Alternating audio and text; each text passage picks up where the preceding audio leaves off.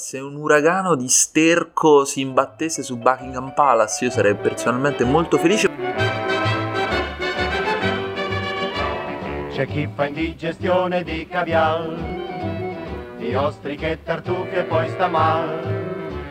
Chi per dimenticarmi mi è Lulu, tre whisky manda giù e poi non ne può più. I gusti sono gusti sì. Bentornate e bentornati su Ragù, un podcast che non accetta lezioni da nessuno, un podcast soprattutto che non accetta soldi da nessun emirato del Golfo Persico. Io sono Damian, con me c'è Francesco. Ciao Francesco, sei d'accordo con me? Beh, non accetta soldi da nessuno perché ancora non ci sono stati proposti, poi magari cambiamo idea. Vabbè, esatto, questa sostanzialmente era... Io tra le altre cose devo fare subito ammenda. Mm, se mi potete scrivere in DM quante volte dico sostanzialmente all'interno di una puntata di ragù, adesso siamo già a uno, questa volta proverò, mm, proverò a contare e soprattutto a dirlo il meno possibile. E un'altra cosa che vorrei evitare di dire il più possibile Francesco che dovremmo evitare di dire il più possibile, è una parola che inizia con la C e finisce con azzo, perché altrimenti questo diventa un podcast fallocentrico. Entrambi ci facciamo molto prendere la mano quando ci infervoriamo con le nostre conversazioni e scadiamo nella più becera della trivialità. Quindi a nome di tutte le ascoltatrici e di tutti gli ascoltatori di Ragù che mi hanno scritto a milioni, ti chiedo, mi chiedo, ci chiedo di darci una regolata sul tema. Anche perché è il modo migliore anche per accattivare un po' di più gli investitori. Io non credo che agli emiri gli faccia molto piacere il turpiloquio. Non credo, non credo. Tu che ne pensi del, um, del mantello di Messi? Cioè, ti faccio la domanda che tutti si stanno facendo, una domanda secondo me molto intelligente. Secondo te Maradona il mantello se lo sarebbe messo eh, per chi se lo fosse perso, ma insomma sarebbe abbastanza assurdo, ci riferiamo al fatto che durante la premiazione della Coppa del Mondo giocatasi appunto in Qatar e vinta dall'Argentina, il signor Altani, che salutiamo comunque, ha... Grande fan. Eh, prima, che, prima che Messi, capitano dell'Argentina, alzasse la Coppa al cielo, eh, ha pensato che fosse il caso di eh, coprire la sua maglietta dell'Adidas dell'Argentina con una veste che è una veste tipica, insomma, di, di, di, della cultura catariota, suppongo. Il tutto di fronte allo sguardo compiaciuto del presidente della FIFA, Gianni Infantino, che forse si era dimenticato di leggere il regolamento dei mondiali che vieta esplicitamente questa cosa qua. E però, vabbè. Beh, io stasera ti propongo di fare una tavolata Oja in cui consulteremo lo spirito di Maradona per chiedergli se la sua mantella se la sarebbe messa o avrebbe fatto un gestaccio all'Emiro indicandosi il pube. Allora, io stavo ascoltando ieri eh, gli amici della riserva che uh, ovviamente salutiamo sempre e giustamente non mi ricordo chi diceva che non solo Maradona se lo sarebbe messo quel coso, Maradona ci avrebbe avuto il suo personale, probabilmente, e tra le altre cose Maradona se li è messi quei cosi, messi, vabbè scusate il gioco di parole brutto, perché Maradona ha allenato in Arabia Saudita per un sacco di tempo, quindi letteralmente ci sono le foto di Maradona col turbante e il, il, il come si chiama, il, qua stavo, il, stavo per dire una parolaccia, ho detto il come si chiama il mantello di Batman catariota. Va bene, comunque noi non eravamo qui per, per, parlare, per parlare di questo. Tra l'altro sono un po' deluso perché ancora non mi hai chiesto come sto. Come oggi. stai? Volevi, volevi ris- preparato una risposta su come stai? Vabbè, sì. te lo chiedo. Come stai Francesco? Allora, alti e bassi, perché... Eh, sono stato licenziato questa settimana dal mio posto di lavoro. Spiace. Ma ho trovato subito un'altra ottima fonte di reddito. Vale a dire? Sono stato licenziato perché il mio datore di lavoro ha scoperto che avevo un profilo OnlyFans. Eh, ma questa tra le altre cose è una, una cosa che scopro pure io adesso. Non me l'avevi detto, non so come interpretare. Avevi paura del mio giudizio? Sì, per pudicizia. Ok, Non lo dico vabbè, ci sta. ai miei amici e alle mie amiche, però mi potete trovare eh, sulla nota piattaforma. Il mio nickname è eh, Gallo sotto le balle 97. E sì, faccio foto un po' così dentro i miei jet privati, infatti mi considerano eh, il Dan Bilzerian dell'entroterra marchigiano. e niente, prima guadagnavo abbastanza per sostentarmi qua a Bologna, in cui il caro vita comunque è si fa sentire ingente. E però adesso faccio 2.000, 5.000, 20.000 euro al mese eh, con OnlyFans. Vabbè, quindi perché... ha paura. Eh sì, avevo letto una delle tante guide del Corriere della Sera e... Beh, una Quindi bomba, hai letto consiglio. la guida del Corriere della Sera e hai detto vabbè.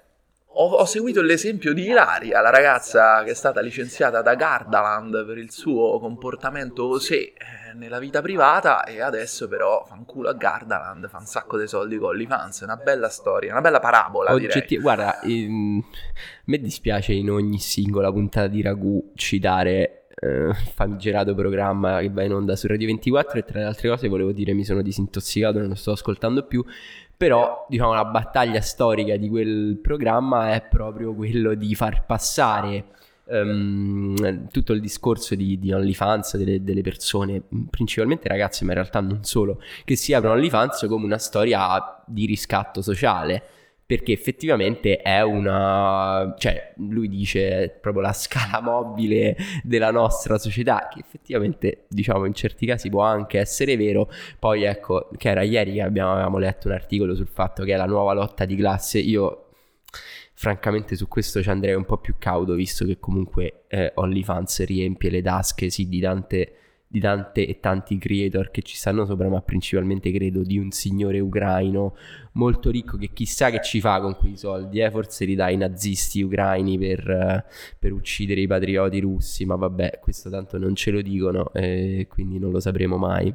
Ah, fatto sta che, questo è un gancio importante, OnlyFans credo che sia mm, il tema principale di scrittura degli articoli del Corriere dell'ultimo semestre eh, anche oggi, stamattina, purtroppo io ho questa um, routine. Questa morning routine. Esatto, in cui faccio la mia. Uh, come si chiama? Adesso non mi viene manco. La. Um, uh, quando te leggi tutti i giornali la mattina. Rassegna stampa. La, la mia rassegna stampa. Scrollo il Corriere.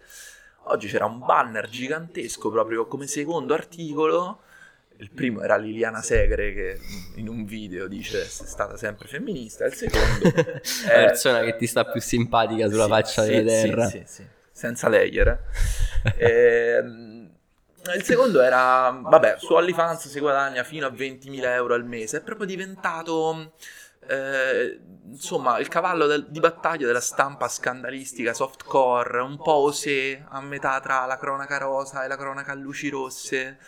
E, e ci sono sempre queste foto, de, ovviamente principalmente donne in reggiseno, perché vabbè, è una grande strategia clickbait della settimanalizzazione dei quotidiani nazionali. Perché noi oggi volevamo parlare in realtà un po' di questo. Che siamo qui a fare oggi, Damian? Ah, insomma, fine anno più o meno, siamo nell'ultima settimana mh, circa di questo anno domini e di solito che si fa nelle ultime settimane, negli ultimi giorni dell'anno si tirano le somme, si fanno i bilanci, si fanno i cosiddetti wrapped, come ci dice il nostro amico signor Spotify che con la scusa di farci sentire speciali dicendoci cosa abbiamo ascoltato durante l'anno in realtà eh, sostanzialmente mette a sistema la profilazione dei dati di tutti e probabilmente ci costruisce le strategie di marketing per l'anno successivo, però no? periodo di bilanci, classifiche, elenchi puntati, quello più letto, quello più visto, quello più cercato. Non sono ancora uscite tutte queste classifiche, alcune, alcune fighe, alcune brutte, alcune... Io ad esempio la classifica che odio di più, veramente la odio, vorrei che le persone, mi dispiace dirlo, ma vorrei che le persone che la stilano non dico facciano una fine ingloriosa, però si dedicassero ad altro perché veramente, veramente hanno stufato con sta roba. È quella della qualità della vita nelle città. Ma, cioè, ma, ma che vuol dire la qualità, della vita, la qualità della vita nelle città? Tra l'altro, la cosa che mi ha fatto di più incazzare, e adesso è il, la, la prima parolaccia dopo comunque 14 minuti è buono. La cosa che mi ha fatto arrabbiare di più è tipo che ovviamente al primo posto c'è Bologna e noi viviamo a Bologna e sicuramente posso dire che i, tra i parametri per stabilire la qualità della vita a Bologna mh, mm, e in generale per stabilire eh, questa classifica non c'è il tempo, il clima, meteo perché altrimenti Bologna sarebbe all'ultimo posto quindi fanculo la classifica dei fine anno delle città con la migliore qualità della vita. Soprattutto mi chiedo quale valore viene dato al coefficiente del reddito in questa classifica. Bah, effettivamente quello sarebbe pure interessante andarsi a vedere quali sono i parametri. Francamente, ovviamente l'altra cosa fastidiosa di queste classifiche è che appunto se tu fai una classifica devi esplicitare i parametri che hanno contribuito a stilare quella classifica. Che ne so, già dire la, le canzoni più ascoltate, il parametro è un indice quantitativo di quante volte è stata ascoltata quella canzone là. Che, che cos'è la qualità della vita? Che cazzo significa qualità della vita per chi? Scusa, eh? Quindi non, par- non parleremo di quella classifica. In generale,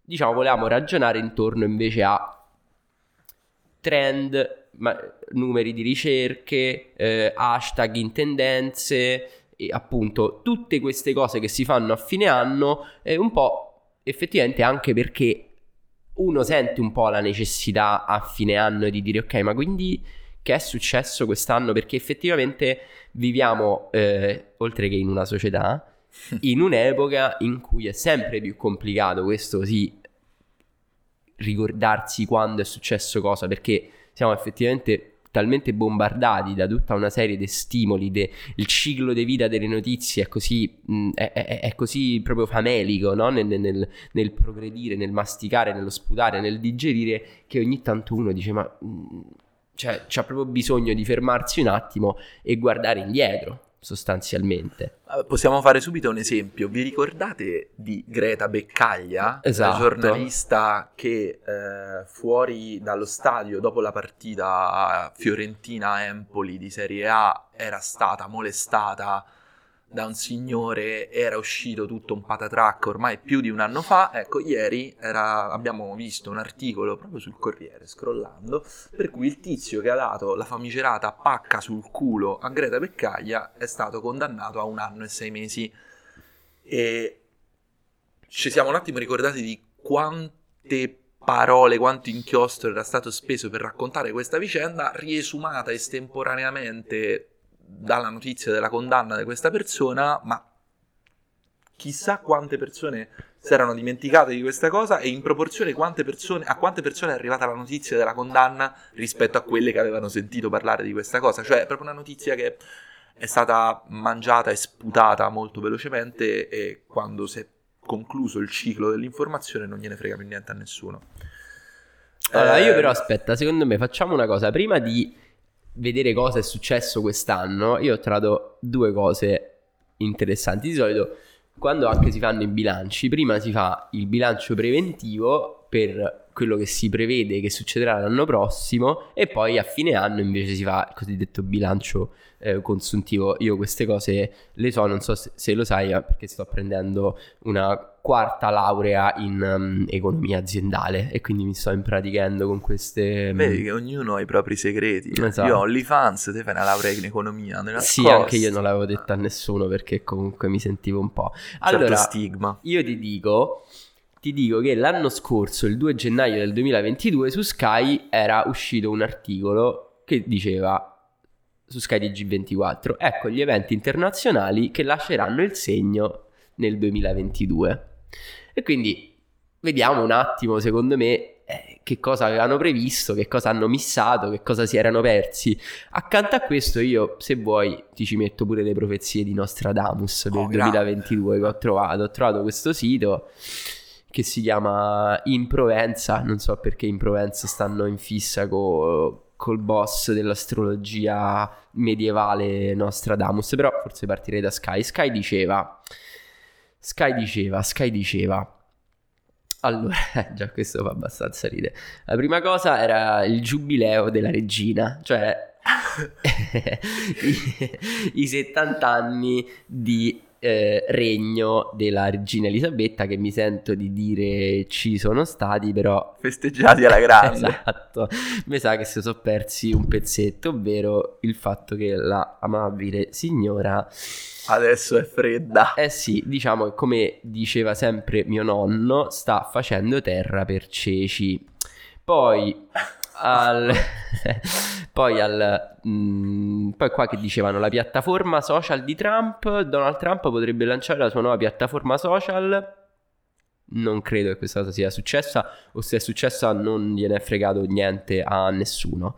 Elezioni presidenziali in Francia ci sono state e il signor Macron, che appunto tra le altre cose abbiamo visto eh, sorridere mentre eh, cioè era un po' triste perché la Francia aveva perso, però si sfregava le mani e sorrideva mentre a Messi veniva eh, messa quella tunica di cui parlavamo prima, appunto. Che altro è successo poi? Tour degli ABBA, mi sento di francamente sti cazzi. E, ehm, Chissà se è successo davvero. Eh, vabbè, mondiali di calcio in Qatar, e va bene, quelli sì, sì, confermo che ci sono stati. E poi in ultimo fattore imprevedibilità, cioè la previsione degli amici le amiche di Sky eh, per il 2022 è che ci sarebbero stati dei fattori di imprevedibilità che avrebbero, guarda un po', fatto succedere delle cose che appunto non si potevano vedere eh, all'inizio. Non credo che fosse la stessa idea invece Nostradamus, perché Nostradamus almeno secondo l'interpretazione di In Provenza, invece mh, credo che avesse previsto addirittura sì, un 2022 di guerre, immigrazione e fame, secondo Nostradamus. Una bomba. Stando alle interpretazioni della quartina, con queste parole Nostradamus avrebbe attribuito al 2022 un incremento della fame nel mondo e delle migrazioni, entrambe conseguenze di conflitti bellici. Eh, io direi che qua, insomma, dottor Nostradamus, eh? Abbastanza, abbastanza, abbastanza on point. Mi sa che per l'anno prossimo. Mm, Dovrebbero assumerlo a Sky perché funziona meglio, direi. Va bene, allora quindi, vabbè, invece, a parte il discorso delle previsioni, che mm, da dove tu, da dove volevi partire? Perché eh, appunto, eh, cioè, ok, cosa è successo quest'anno, ma che significa cosa è successo quest'anno? E il punto è proprio questo, cioè ci siamo chiesti. Um come si fa a misurare che cosa effettivamente sia successo quest'anno? E la risposta abbastanza ovvia purtroppo che ci siamo dati è che cosa è stato raccontato e quindi volevamo proporvi una distinzione tra eventi, cioè cose che effettivamente succedono nel mondo di cui magari non sappiamo assolutamente niente, e storie. E molto spesso confondiamo le storie con gli eventi, cioè mh, cerchiamo di, ri- di, ricostruire tutto quello che è successo in un anno a partire dalle storie che ci sono state raccontate di più, e questo di base lo decidono i media, da una parte, i giornali principalmente, dall'altra, visto che viviamo nel, ancora nel web degli user generated content e delle piattaforme social,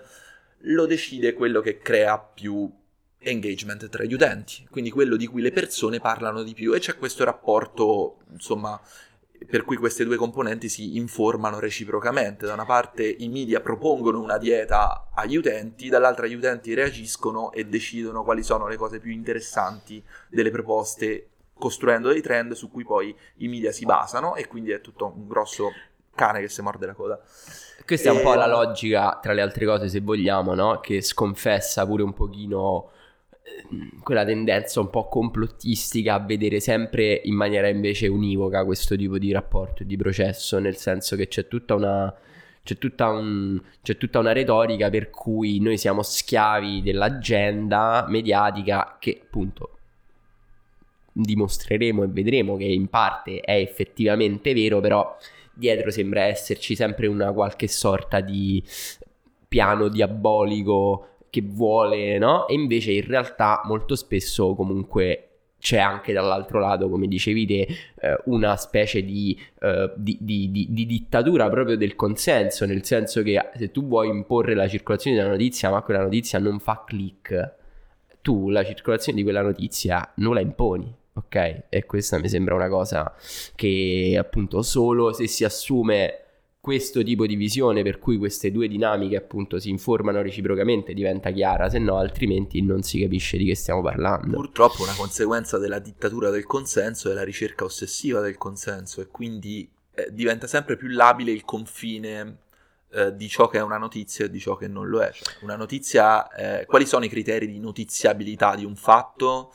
È la rilevanza internazionale oppure mh, mm, quanto riesco a strappare il click a qualcuno che si imbatte per caso sulla home di Facebook su questa roba? È oggettivamente la tendenza al clickbaiting dei quotidiani e non solo, vabbè, delle, de, dei giornali online è sempre più questa per fattori economici, cioè per, delle condizioni di, per le condizioni di esistenza dell'industria dell'informazione, che sono molto complicate, adesso non vogliamo rompere le scatole entrando troppo nel dettaglio, è più interessante soffermarsi su, vabbè, quali sono le cose che sono state più cercate in Italia, più che nel mondo, perché, vabbè, mm, siamo molto patriottici, eh, in Italia quest'anno e c'è effettivamente uno strumento privilegiato che è Google Trends, cioè le cose, le ricerche Google più frequenti nell'anno solare e Google crea delle piccole classifiche tra parole dell'anno, personaggi, addii, argomenti e domande tipo come fare, che cosa significa, perché.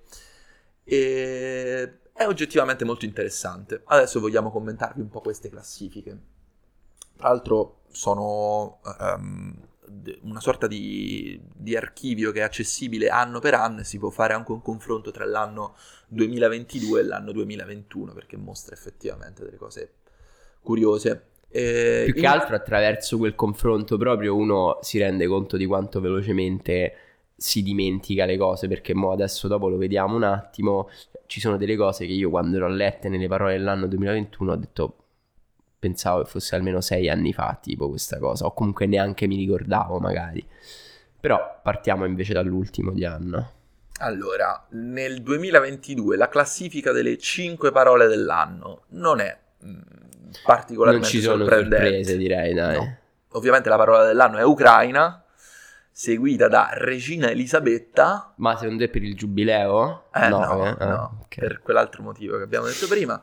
Poi c'è Russia-Ucraina, che vabbè, anche questo è un accostamento abbastanza intuitivo. Più interessante forse il quarto punto, che è Australian Open. E questo ad esempio è, tipo io quando l'ho letto ci ho messo 3-4 minuti per ricordarmi, perché tra le altre cose evento che è proprio dell'inizio, inizio, inizio del 2022, quindi effettivamente a livello mediatico parliamo di ere fa, che è successo? Perché si è parlato un botto dell'Australian Open. Australian Open, vabbè, ovviamente uno dei quattro tornei di tennis più importanti del circuito, sia maschile che eh, femminile, si gioca a gennaio.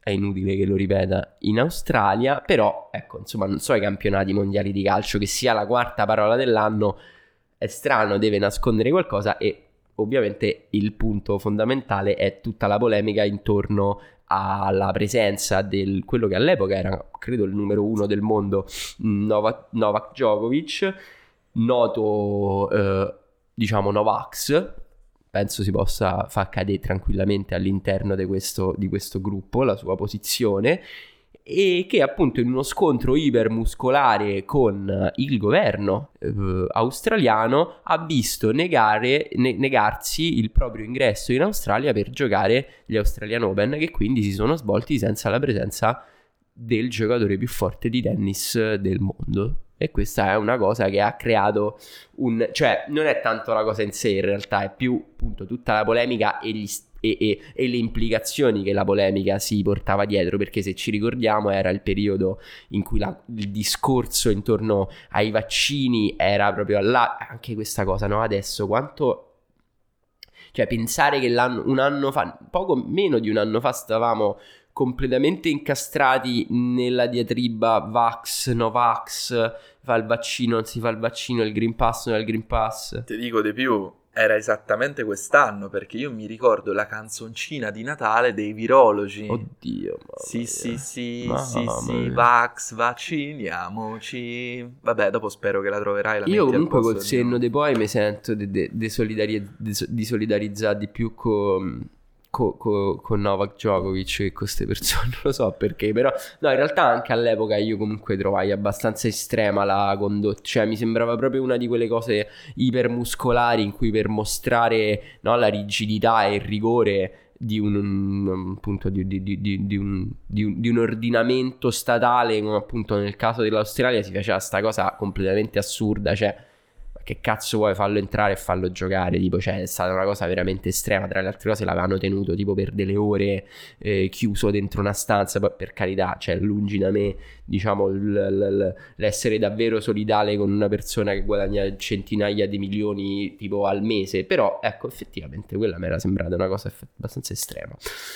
Vabbè, australiano... Sì, però questa è sicuramente la cosa più impressionante di tutti, quanto, sta, quanto era accesa la discussione pubblica attorno alla figura del Novax, che è una cosa che sembra successa aerei veloci che fa, devo dire grazie a Dio perché era veramente una cosa che mi faceva venire i conati di vomito. Sì, è stato, è stato, un momento brutto quello oggettivamente, non che poi ce ne siano stati di altri meno brutti, però quello è stato particolarmente brutto e, mm, e, e secondo me la cosa assurda non è tanto il fatto che è stato un argomento così polarizzante, perché vabbè, quello può anche starci, ma è la velocità con cui ce ne siamo dimenticati la cosa assurda, cioè tipo appunto dire "Oh, ma ti ricordi che l'anno scorso stavamo così incastrati col Vax Novax e adesso sembra diventata una cosa lontana anni luce, anche irrilevante, cioè adesso a nessuno interessa più sapere. Poi è chiaro che cioè, la contingenza de, diciamo de, del piano della realtà ha un, ha un, ha un suo peso nel determinare questo tipo di cose. È chiaro che nel momento in cui un'emergenza per fortuna rientra, uno ha un discorso che partiva proprio da quell'emergenza là, magari ecco, diventa un po' meno un po' meno pesante, un po' meno di tendenza, però mi sembra che ci sia proprio invece qualcosa di estremamente schizofrenico nella velocità con cui queste cose passano da 0 a 100 e poi di nuovo a 0. È interessante da questo punto di vista il confronto tra il Wrapped di Google Trends dell'anno scorso e Eh. quello di quest'anno perché c'era proprio una sezione Covid-19 e parole come Green Pass, AstraZeneca, zona rossa rafforzata, sono cose che sono uscite completamente dal nostro vocabolario e dal dibattito pubblico mh, con la stessa velocità con cui ci sono Sì, entrate effettivamente, come dicevi te, e questo non può che creare un effetto di dissociazione gigantesca. Credo faccia parte anche di una strategia di rimozione del trauma nella società intera che ancora non ha fatto i conti con questa cosa assurda che ci è successa ormai quasi tre anni fa. Sì, sì, sì, e poi ha avuto strascichi Che è sicuramente. una cosa di cui resta ancora impossibile parlare con lucidità e con distacco, insomma. Sì, Va bene, e questo era un po' il punto 4. Il punto 5, questo invece è abbastanza direi canonico, è elezioni 2025. Questa era la top 5. 2022, 2020 2022. 2025 ancora Sì, non ci no. siamo arrivati per No, fortuna. purtroppo. Questa era la top 5 delle parole dell'anno, vabbè, insomma, elezioni 2022 chiaramente. Ah, tra le altre cose, scusate, vabbè, ci siamo dimenticati in Eh. apertura di puntata di offrirvi quel servizio, mi sento di pubblico, che ormai offriamo da qualche mese, che è quello di dare aggiornamenti sullo stato di salute del fascismo all'interno di questo paese, proprio dopo che eh, in seguito alle elezioni tenutesi il 25 settembre del 2022 il eh, governo fascista si è nuovamente instaurato eh, appunto sulla penisola. E non vi abbiamo dato grandi notizie perché purtroppo non ce ne sono cioè l'unica cosa che vi posso dire è che ie- l'altro ieri o ieri eh, Giorgia Meloni ha partecipato a una festa presso un museo ebraico per l'Hanukkah che credo sia insomma una festività ebraica e si è commossa parlando dei crimini commessi dal fascismo. Dell'ignominia delle leggi razziali. Esatto, esattamente, però insomma, boh, un po', po'- po' deludente, cioè questa cosa, insomma, cioè manco, ma- manco, va- ah, manco andrebbe messa all'interno degli aggiornamenti su- sul fascismo, secondo me, siamo un po' in una fase, perché mi sembra che mh, le ragazze e i ragazzi di questo, di questo governo si stiano concentrando su, delle, su, su un altro tipo di ideologia, mi sembra che, mi sembra che, mi sembra che siano dei grandi fan... mh, cioè sono dei tecnoscettici pazzeschi di base, vogliono levare il POS, vogliono levare eh, lo speed, vogliono... ah, È uscita la circolare che dice che... Cioè, ma io dico, mio fratello cioè, è andato a scuola l'altro giorno ed è passata una circolare del ministro dell'istruzione in cui mio fratello e tutti i suoi sodali, ehm, diciamo in età scolare, vengono eh, accusati di essere dei cocainomani perché nella circolare, lo sentivo stamattina su Morning, nella circolare letteralmente il ministro dell'istruzione dice che eh, l- l- il- la dipendenza da telefono è identica, uguale a quella della cocaina, tipo, e dice che praticamente i ragazzi sono dei lobotomizzati.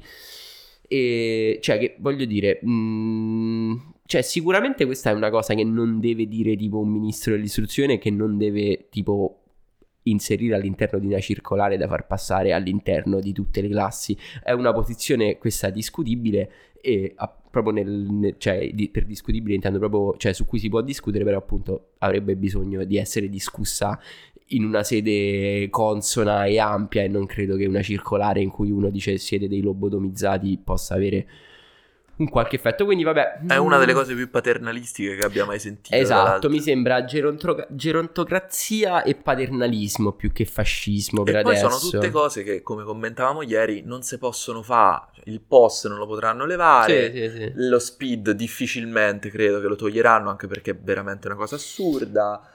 Mm, ancora gingilli di Salvini sul ponte sullo stretto. E nel frattempo viene approvata una legge di bilancio in maniera abbastanza. Sì, esatto, il smooth. punto è che succedono le stesse cose che succedevano più o meno l'anno scorso, in realtà a livello proprio di scelte in campo di politica economica, tant'è che appunto la manovra finanziaria del governo è stata, è stata approvata perché- dalla Commissione europea perché sostanzialmente in continuità con eh, l'operato del governo precedente, che era quello invece con cui si doveva rompere.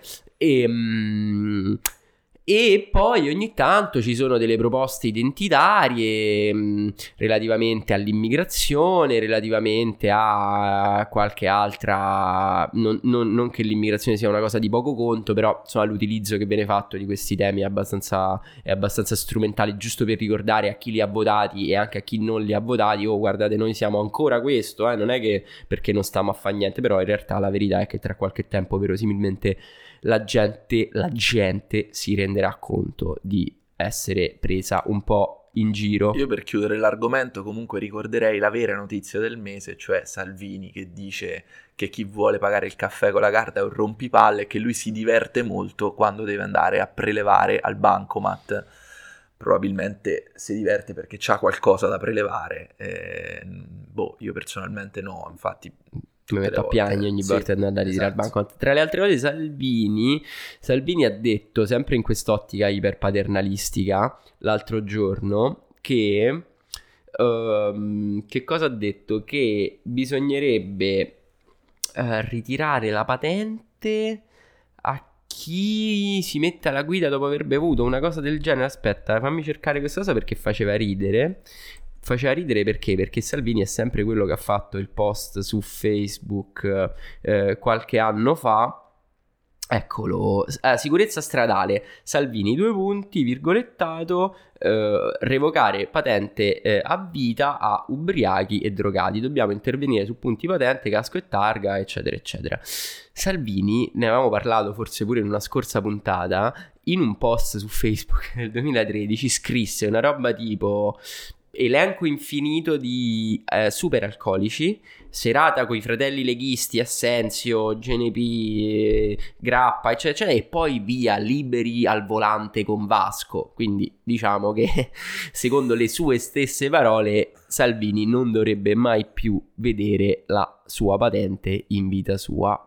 Però io chiuderei questa parentesi su questo governo e invece tornerei al nostro... Che ne so, che vogliamo parlare? Parole dell'anno l'abbiamo, l'abbiamo, l'abbiamo detto. Allora, I personaggi pure non so particolarmente interessanti, ovviamente il primo è il signor Putin, Sì. eh, ma questo è ampiamente prevedibile. Devo dire non c'è Zelensky invece in questa No, classifica, è vero, è perché la vero. seconda posizione è occupata da Drusilla, E non c'è manco nella top 10 Zelensky.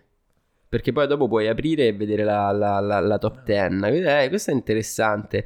Cioè, Putin Drusilla, io davvero non mi ricordo assolutamente chi sia. eh, credo che sia stata una delle conduttrici di Sanremo. Questo vi fa pure capire un po'. Ovviamente, noi non sappiamo esattamente qual è l'algoritmo alla base eh, del calcolo di questo tipo di classifiche. Nel senso che l'unica cosa che sappiamo è che non è un principio esclusivamente quantitativo, cioè non parliamo di quante volte è stata fatta questa ricerca, ma più che altro di un qualcosa che ha a che fare con intensità più tempo, credo sia una cosa del genere ovvero appunto quanto velocemente, con che mole, con che portata in un determinato lasso di tempo e credo il più breve a questo lasso di tempo e maggiore è eh, poi la, la, la, appunto, mm. la portata no? di, questa, di, di, questo trend e a dimostrazione di questo è proprio il fatto che sta Drusilla, io non manco mi ricordo chi è, però Drusilla appunto effettivamente era quella di Sanremo e quindi quanto sarà stata in trend sta Drusilla? Tre giorni, tre giorni che c'è stata a Sanremo, però evidentemente la Cercata potenza in quella fascia di tempo così ristretta è stata così, è stata, è, è stata tale da eh, poi posizionarla eh, appunto seconda in questa classifica, Ovviamente diverso sarà il discorso per Putin che invece credo abbia campeggiato nella top tier di questa classifica un po' per tutto l'anno. Poi c'è, vabbè, vabbè, Blanco, quindi sempre San, San, Sanremo related. Sinner, io comunque sono stupito dal ruolo che il tennis eh, sta avendo, dalla portata che il tennis sta avendo, almeno stando a queste tendenze di Google nella cultura italiana, perché tra i personaggi ci sono Sinner al quarto posto, Djokovic, eh, che vabbè abbiamo detto in realtà il motivo principale non essere strettamente legato al tennis, e poi subito dopo Berrettini, che è un altro giocatore di tennis italiano, sicuramente il tennis in Italia sta vivendo soprattutto al maschile una eh, una stagione proprio completamente inedita dal punto di vista dei successi, almeno credo da una quarantina di anni a questa parte, però boh, io personalmente non, non me l'aspettavo. Vabbè, ottavo posto, menzione di merito per, eh, per, il mio carissimo amico, per cui sono molto felice, Paolo Di Bala. E, e poi anche nona Marco Bellavia, perché era quello del grande fratello VIP, sempre per ricordarci comunque chi tipo manda avanti la baracca in questo paese. Bene. Poi la classifica degli AD, questa veramente poco interessante. Perché... Comunque, scusa, Berrettini pure nella classifica dell'anno scorso. Vabbè, sì. l'anno scorso perché era arrivato in finale a, a Wimbledon. Sinner pure, sai questa cosa è assurda. Ma Berrettini mi sa che è pure mezzo sex symbol. Vabbè, no? sicuramente bellissimo Berrettini. Eh. Insomma, sì, lui si è anche lamentato per questa cosa perché si è sentito un po', un po oggettificato. Ah. Perché ogni volta Berrettini effettivamente gli dicono: oh, ma quanto sei alto, quanto sei bello, quanto sei grosso.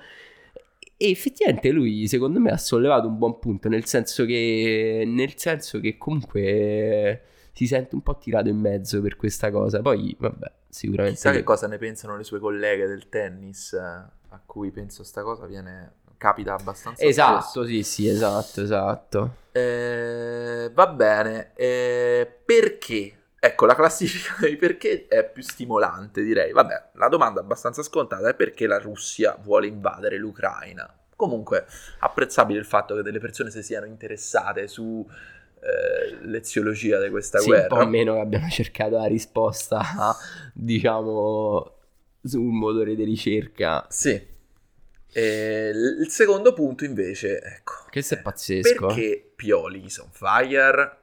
Eh, questa è una domanda a cui io veramente non voglio rispondere, te lascio parlare ah, a te. Sì, no, qua bisogna pure dare un po' di contesto, che magari ci sono delle persone che ci ascoltano che per fortuna loro non seguono quel, quel disgraziatissimo sport che è il pallone. Vabbè, Stefano Pioli, allenatore del Milan, il Milan mh, mm, la scorsa stagione ha trionfato in Serie A per la gioia di Francesco che invece è tifoso interista a me sostanzialmente non me ne frega niente perché tanto la squadra è tifo io Stavo per dire non vincerà mai niente, ma in realtà quest'anno si è tolta le sue soddisfazioni, quindi dai fortissimo.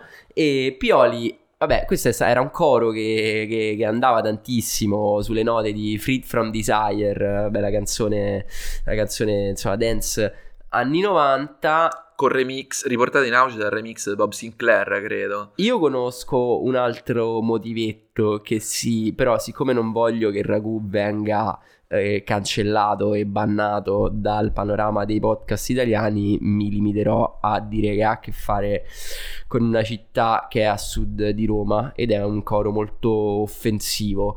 Però, che però ecco, è stato embraced dalla tifoseria del Napoli in prima battuta, quindi sì, direi che vero. non facciamo niente di scandaloso. È vero, è vero, è vero, però insomma vabbè, evidentemente un sacco di gente si chiedeva perché eh, Stefano Pioli fosse on fire mi chiedo io a questo punto se si chiedevano se era on fire davvero oppure se avevano capito che eh, insomma on fire è un'espressione inglese per dire sta a spigne come un pazzo, non so come altro tradurla, no? Comunque, Nel piccola senso- nota di colore, lo stesso Bob Sinclair quest'estate ha dichiarato di essersi ampiamente rotto le scatole perché tutti gli chiedono sempre di mettere Pioli on fire. Devo dire, mi è capitato sventuratamente di fare un paio di serate in discoteca quest'estate e quel pezzo veniva messo 5-6 volte, c'erano delle masse dei energumeni orrendi che fischiavano e saltavano urlando Pioli on fire.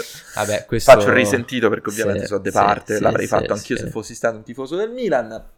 Perché? Perché No, aumenta la comunque benzina. la classifica dei perché è oggettivamente forse la più divertente. Perché aumenta la benzina? Perché aumenta la benzina? Una serie cause complesse. Vabbè. La gente si chiedeva questo. Poi, quarto posto, perché Draghi si è dimesso? E tu te lo chiedi ancora perché Draghi si è dimesso? No, io come ho detto in diverse puntate, Ragù, non, non sono stato particolarmente dispiaciuto dalle dimissioni di Mario Draghi.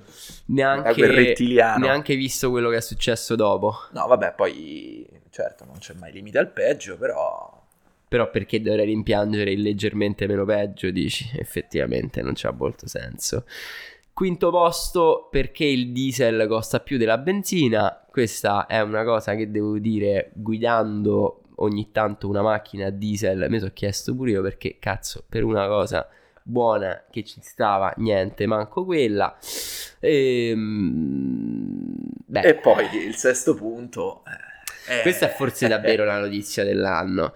Perché Totti e Ilari si separano? Cioè, diciamo che quindi al sesto posto tra i perché più chiesti, sempre in base a quegli algoritmi che appunto non sono strettamente, eh, diciamo, legati solo alla dimensione quantitativa, però diciamo alla portata generale, cioè la sesta ricerca più fatta è perché Totti e Ilari si separano. Eh, oh, eh. Dilemma esistenziale. Dilemma oggettivamente esistenziale.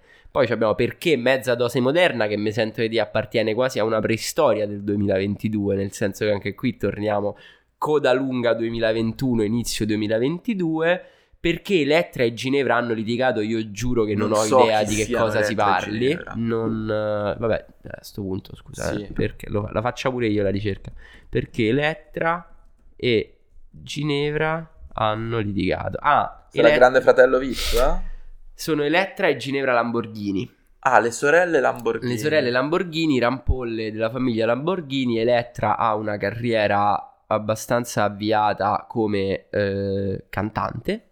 E credo che invece Ginevra fosse una partecipante effettivamente al Grande Fratello. E vabbè, a me sa che hanno litigato. A te ti Hanno interessa? rosicato perché Ginevra voleva seguire la carriera della sorella e la Elettra non gli stava Poi, bene. perché Lily Gruber non è Vabbè. otto e mezzo e comunque diciamo si conferma una figura molto importante nel nostro paese. e Queen dei poi talk show italiani. all'ultimo posto perché Dybala lascia la Juve, a questa mi sento di rispondere io perché Dybala ha capito che la Juve è una società di pezzi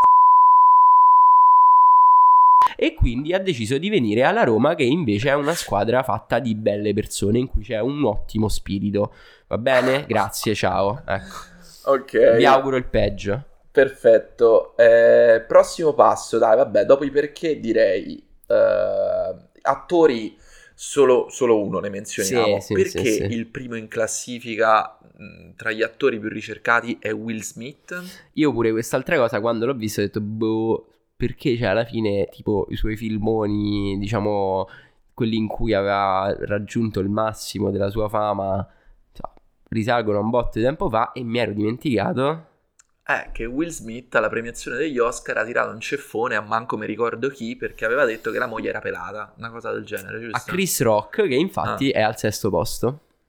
Ah, all'interno di questa. Quindi di base, se volete finire nelle tendenze, vedete menare con qualcuno o dovete litigare con qualcuno su un palcoscenico il quanto più illuminato e ampio possibile. Sì. Ma l'importante è che o allora o invadete uno stato vicino a voi, o litigate con qualcuno,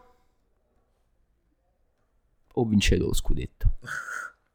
Oppure ve ne andate dalla Juve. Questo è il punto fondamentale. No, Will Smith, sì, appunto, abbiamo detto. Poi, eh, terzo posto, Vanessa Incontrata, ad esempio, perché c'erano state tutte polemiche su body positivity, credo, cose di, cose di questo tipo. Io però, invece, passerei... Alla classifica del cosa significa, che è veramente la classifica più bella.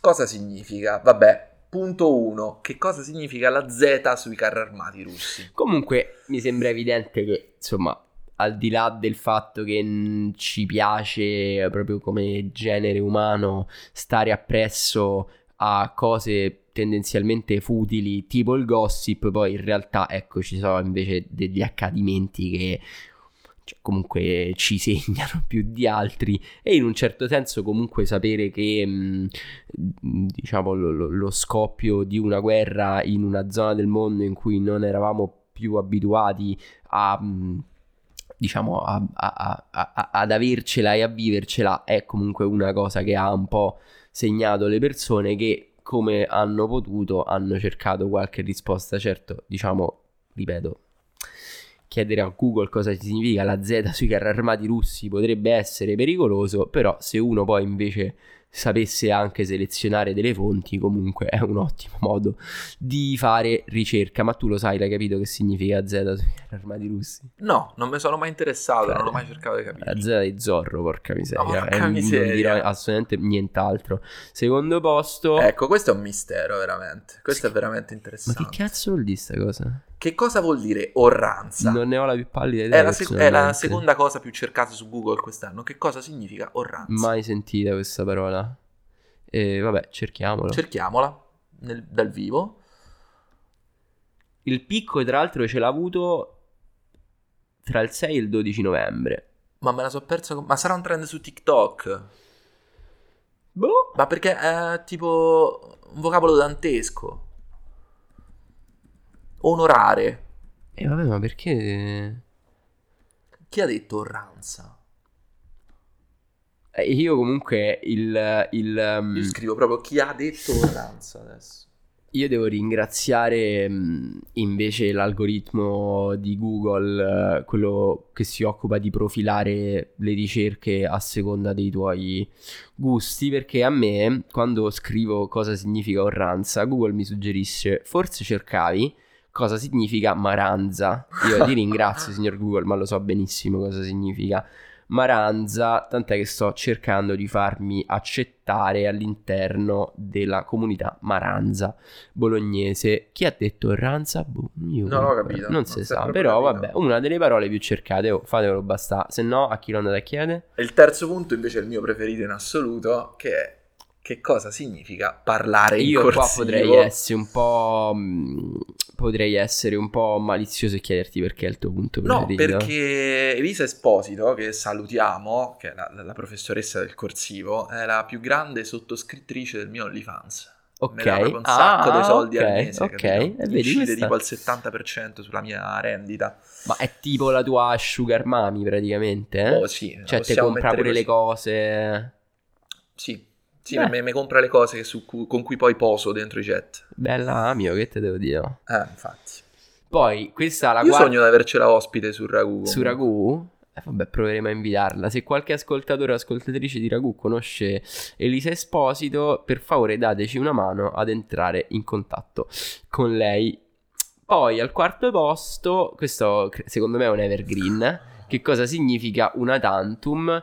Questo secondo me rientra proprio nell'elenco delle espressioni che usano giornalmente centinaia di migliaia, se non milioni di persone senza sapere bene che cosa significa. E poi dopo che l'hanno usata un botto di volte magari dicono ma in un momento proprio in cui non li vede nessuno, in cui stanno da soli, magari no, ti dicono ma fammi un po' a vedere che dire eh, una tantum e poi forse c'è stato pure, di solito questa cosa emerge sempre quando il governo tipo elargisce un bonus e poi dicono una tantum e quindi, e quindi la gente inizia a chiedere se, se, vorrà dire che sto bonus gli arriverà una volta al mese oppure una volta sola. Spoiler, mi dispiace dirvi che una tantum vuol dire proprio una volta sola se c'era qualcuno eh, che lo stava cercando. Allora, eh, la allora... quinta parola più cercata più cercata, il significato più cercato è no fly zone, anche questo direi che è war related. War related, esatto, se ne parlava un sacco all'inizio. E, La... poi, e poi un'altra parola che io proprio non capisco perché sta in classifica. Baiulo. Baiulo? Boh. Boh, ma che... Baiulo, baiulo. Boh, mm. cercalo te. Tanto è come un ranza, non riusciremo a capire perché. Ehm, por- cioè, giudice nel regno di Sicilia. Ma mi sembra una cosa... mm, Portatore. Ma perché? Ma che ne sai? Ma quando è stata ricercata questa cosa? Il picco delle ricerche della parola baiulo sono avvenuto dal 13 al 19 novembre. Cosa significa baiulo? Che tra l'altro era anche lo stesso periodo del ranza. La settimana dopo. Ah. Oddio, c'ho un'ipotesi. Sarebbe un incubo. Sarebbe un incubo. Sarebbe un incubo. Io temo, non lo so. Ma potrebbe avere a che fare con il collegio, sta cosa? Quella cosa che va in onda su Rai 2, quella cosa orribile che io non ho mai guardato, che forse prima o poi... Questa è un'inferenza omicidiale, frate, complimenti. Non lo so, eh, però... oh, cioè, ecco, però magari metti caso che in ogni puntata di... In ogni puntata del collegio se ne escono fuori con una parola di queste e quindi poi la gente corre a cercare. Non lo so, non lo so, non lo so. È una, è una teoria che non ha nessun tipo di fondamento, ma io le teorie che preferisco sono proprio quelle che non hanno nessun tipo di fondamento, come ad esempio una teoria di cui è molto fan Francesco ultimamente, ovvero quella dell'antica apocalisse, di cui però parleremo secondo me in un'altra puntata. Serie su Netflix dell'anno a proposito delle classifiche, Sì, consigliatissima. Guardatevela e sentitevi pure Joe Rogan. Esatto, ci sono un sacco di personaggi che proprio quando li vedi dentro una serie, cioè è proprio tipo il marchio qualità, tipo Joe Rogan, O una red flag. A seconda della posizione che occupi. Poi, Green Pass rafforzato, altra parola che eh, ci siamo tutti chiesti che cosa significasse a un certo punto, ma che sembra appartenere ad un'altra epoca. Numero 8, più interessante, Paraclito. Che cosa significa Paraclito? Non lo so, però l'avevamo cercato ieri. Credo che questo sia invece eh, messa related e probabilmente è una parola che dice qualche prete in una messa in la- in latino perché dovrebbe essere un modo per chiamare lo Spirito Santo e quindi i vecchi che tornano a casa dopo la messa Boh, vanno ma su Google e chiedono che cosa significa Paraclito. Va bene, va bene, allora. Posizione 9, droppare Instagram. Che comunque mi chiedo pure io che significa, nel senso significa accannare Instagram, uscire da Instagram, opt out. Ehm, Picco 13-19 marzo. Chi, chi- chi avrà Chi detto? avrà detto chi avrà usato cosa? questa espressione? Beh, e comunque carina pure l'ultima posizione che è nato. Quindi insomma ci riconsegna, ci riconsegna un'Italia che si vuole informare su quello che poi alla fine è evidentemente stato l'evento dell'anno. Perché è stato quello che ci ha accompagnato per tutto l'anno. Anche se lo ha fatto anche questo. Cioè, questo, questo ecco, ad esempio, la roba della guerra, secondo me è interessante. Perché chiaramente diciamo che eh, la guerra in Ucraina è, diciamo, per sua natura tende un po' a sfuggire a quella logica appunto di- di- di ciclo di vita breve che le notizie hanno perché è comunque una cosa che rischia ogni giorno di avere degli effetti molto concreti sulle vite di un sacco di persone e quindi tende a rimanere un po' di più ri- è, è rimasta in maniera più o meno costante all'interno, ha trovato spazio comunque, però, però anche lì comunque in realtà non è stata completamente immuni- immune dal processo che riguarda invece tutte le altre notizie, nel senso che se andiamo a vedere come si parlava, quanto si parlava di questa cosa nei uno, due mesi, tre mesi immediatamente successivi allo scoppio, eh, c'era una gravità completamente diversa rispetto ad adesso, nel senso che poi alla fine che cos'è che fa l'esposizione alle notizie continuata, ci fa abituare alle cose. Ti leviga.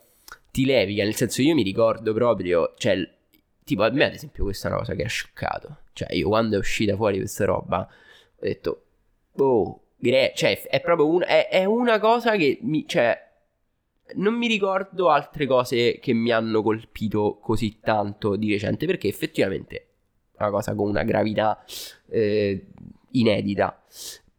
Però poi la velocità di invece appunto proprio metabol- di, di gestione di, questa, di questo nuovo stato di cose è stata tanto veloce quanto è stata violenta l'esposizione a questo tipo di notizie. Cioè mi sembra come se più si parla di una cosa e più in realtà è veloce, più ti fanno vedere, più vieni esposto soprattutto a livello visivo, alla violenza, alla morte, alla distruzione, e più proprio ti mm, insensibilizzi. Totalmente, è proprio sì, sì. fino a diventare atrofico. L'immunizzazione è direttamente proporzionale all'esposizione. La stessa cosa che era successa col bollettino del Covid, cioè ci sono momenti eh certo. in cui 300 morti al giorno sembrano wow e altri momenti in cui 100 morti che sono sì di meno, però sono pochi, vengono dati, vengono interpretati come un dato insignificante o positivo. E secondo me adesso siamo in quella fase in cui di questa cosa eh, si parla quasi tutti i giorni, perché comunque con- si continua a doversene parlare quasi tutti i giorni, però siamo nella fase tipo bollettino Covid della guerra sì. in Ucraina, cioè quando è diventata una cosa che vabbè, senti, te la devo dire sta cosa, un po' come noi che facciamo gli aggiornamenti sullo stato di salute del fascismo mh, nel nostro paese dentro a questo podcast, no? Cioè è una cosa che sì, ok, e, e, e questa cosa ha a che fare con la overesposizione che abbiamo a, alle notizie oggettivamente. Sì, mi sento di dire che l'engagement rate della guerra è completamente droppato. Totalmente, totalmente. E, ma anche effettivamente la posizione all'interno delle pagine dei giornali. Sì, sì, eh, ha slittato. Sì. Cioè adesso non ci sono tutte le aperture sempre, tutti i giorni. Credo anche la guerra. rilevanza nei talk show. Non sono... ci sono più le... Beh, tipo appunto Alessandro Orsini comunque ancora prova a, a cavalcare la wave, ma tipo sta, penso, all'ultima curva della sua notorietà. No, ma adesso televisiva. era ritornato in auge perché aveva tipo tradotto col traduttore automatico il nome di un giornalista eh, inglese. Però appunto la prima volta come tragedia, la seconda volta come sì, farsa totalmente, sostanzialmente. Totalmente. E, ehm, ma io credo proprio entrando nel merito adesso io non ho la più pallida idea di quale sia lo stato della guerra, a che punto stiamo, come sono disposte le forze. Eh, questo e... credo che sia un problema proprio dell'overesposizione alle notizie, nel senso che a un certo punto tu non... cioè smetti di seguire. La nausea. Eh sì, perché sei nauseato. Cioè io ho avuto proprio un, una prima fase di, di, di interesse quasi maniacale eh, nei confronti di questa cosa, come ce l'avevo ad esempio col Covid. E poi una fase di rifiuto completo, cioè non voglio più sapere niente, non mi dite niente, non mi interessa, non mi interessa. E, ed è una cosa che poi come effetto sostanzialmente ha l'insensibilità, cioè proprio pure a livello umano. Cioè io sono arrivato a dire che non mi interessa della gente che muore, tipo. Ed è una cosa che invece di riflettere su quanto facciamo schifo come esseri umani, che per carità va bene, si può anche fare, sicuramente siamo sicuramente siamo una specie sopravvalutata, e, però secondo me più a che fare col fatto che facciamo cacare come persone, ha a che fare col fatto che mh, siamo esposti a tutta una serie di dinamiche che inevitabilmente hanno questo come esito. Infatti, qual è il contraltare dell'insensibilizzazione rispetto a questioni di oggettiva rilevanza? Il riflusso nel privato. Infatti, vediamo questa alternanza schizofrenica sia nel bollettino del 2021 sì. che quello del 2022 di Google Trends tra i grandi temi drammatici che sono stati da una parte il Covid e dall'altra la guerra in Ucraina, che vengono accompagnati da perché Totti e Hillary si separano, perché di Balava lascia la Juve. È vero, è come se non ci fosse perché spazio. Perché il corsivo. È come se non ci fosse spazio per tutto ciò che sta in mezzo tra l'estremamente grave, l'estremamente irrilevante e l'estremamente tipo irrilevante.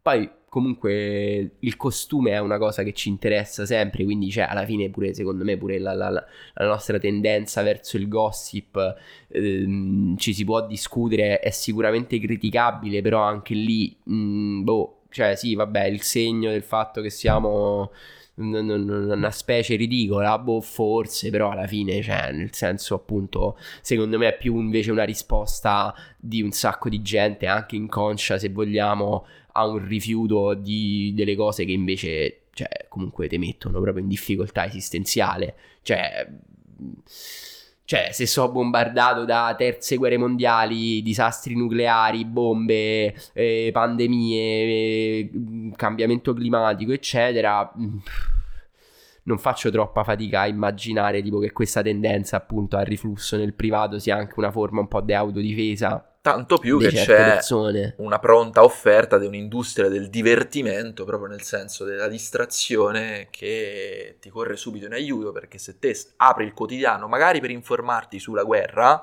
in Ucraina, sul Corriere, Accanto. scrolli dopo, oppure accanto sul, sull'home page, trovi la notizia dei Totti e Ilari, oppure sulla stessa prima pagina della Repubblica dello stesso giorno, magari. Quindi sei indotto subito a passare da un contenuto all'altro, da un tipo di fruizione a livello pa- pa- patemico, cioè a livello di mordente che c'ha su di te, a quell'altro tipo di fruizione che invece ti fa di ah, Questa è un po' la versione sincronica invece che diacronica di quello che succede con eh, la TV di flusso e Sì. il telegiornale, cioè laddove nel telegiornale questa cosa avviene, però l'effetto straniante è dato dalla appunto dal succedersi di queste notizie, l'esempio più classico è proprio del conduttrice o conduttore del telegiornale che appunto fa la coda del servizio sulla pulizia etnica a Kherson e poi dice appunto adesso passiamo a appunto Totti e Ilari nuovi retroscena sul loro divorzio. Se guardate i telegiornali Mediaset ad esempio vedete proprio che sembra quasi che cercano di farlo eh, il più possibile invece di cercare magari di dare eh, una, una di, di- diciamo di restituire una progressione un po' meno schizzoide a questo tipo di notizie. Invece sui giornali questa cosa si dà su un livello sincronico cioè a livello della giusta posizione proprio visiva laddove appunto tu in alto a sinistra o al centro c'hai eh, il bombardamento eccetera e poi c'hai tutto l'elenco tutto intorno. esatto sulla destra con eh, le foto del culo di Diletta Leotta letteralmente e quindi tu Oppure, come dicevamo prima, le notizie su OnlyFans, che poi non sono altro che clickbaiting per metterti effettivamente la foto del culo o delle tette di qualcuna. E sì, è una cosa schizofrenica che credo che sia anche uno dei fattori che crea maggiore sfiducia nei servizi di informazione e nei media a livello nazionale, ma non solo perché effettivamente una persona che si approccia con un po' di ingenuità a questa cosa ha la sensazione di essere preso per il culo. Perché poi appunto noi in realtà fino a, cioè noi adesso non abbiamo fatto l'elenco degli articoli più letti o l'elenco anche perché quelli non sono usciti ancora di solito appunto come dicevamo pure all'inizio i giornali queste classifiche che poi sono nient'altro che dei contenitori di link che quindi servono ad aumentare sempre la portata del traffico su questi siti perché tu fai la classifica in generale è ampiamente dimostrato che le classifiche sono le cose che alla gente interessa di più. Perché, perché è figo leggere le classifiche, dai, ci piace a tutti, cioè te metti là, le, so, so un, boh, so un prodotto abbastanza privo di... Engaging. Esatto, sono abbastanza prive di impegno, te metti là, te leggi, ma sono dei contenitori di link perché il- la classifica degli articoli più letti dentro contiene tutti i link per andarseli a leggere questi articoli, quindi è tipo una cassa di risonanza che serve per dare l'ultima botta di engagement di fine anno, no? E noi però appunto in realtà stavamo guardando le ricerche della gente, però come dicevamo pure all'inizio, cioè c'è un, c'è un meccanismo di informazione reciproca tra quello che cerca la gente e quello che gli viene proposto tendenzialmente uno no? Tende a incontrarsi a metà più o meno, cioè è altamente probabile che se autonomamente, senza che sia uscito su un giornale, una ricerca esplode nelle tendenze, dopo 20 minuti ci stanno degli articoli su quel tema. Altre volte può succedere che sono invece degli articoli che quindi diciamo partono, eh, diciamo, da- diciamo il processo parte appunto dal lato giornalistico dove degli articoli creano il dibattito intorno a una cosa e da lì poi invece queste diventano ricerche di, eh, di tendenza, no? Sì, non so per esempio si potrebbe scendere nel dettaglio nell'analizzare una dinamica specifica. Io siccome sto in fissa vi ripropongo il caso del corsivo, no? Qual è stata l'orogenesi del picco nei trend della ricerca su eh, che cosa significa parlare in corsivo?